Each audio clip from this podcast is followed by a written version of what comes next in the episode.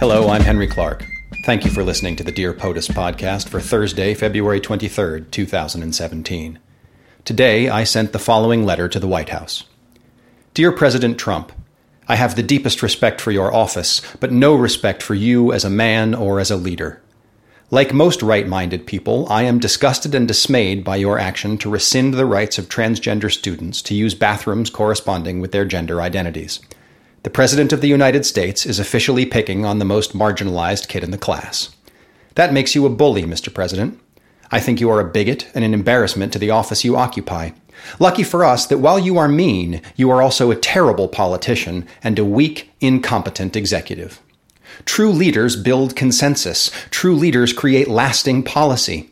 You do nothing that will not be undone by a pen stroke from the next man or woman, here's looking at you, Nancy Pelosi, to occupy the presidency.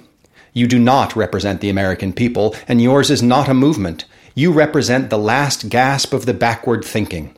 You and your kind are old, and you are losing your grip on power. Even the Republican Party has tried to navigate away from civil rights debates and social issues in recent years. Yet here you go, attacking already marginalized American citizens from within the Oval Office. Every time you voice regressive, discriminatory opinions, we shout back and gain ground. I have no doubt that you and your policies will do lasting damage to individual school children. I am deeply sorry for those kids, and you should be ashamed of yourself. But inadvertently, you have brought the issue of transgender rights back into the light, and I have no doubts about the arc of the moral universe. States will strengthen their individual protections of LGBTQ rights, and the nation will make progress.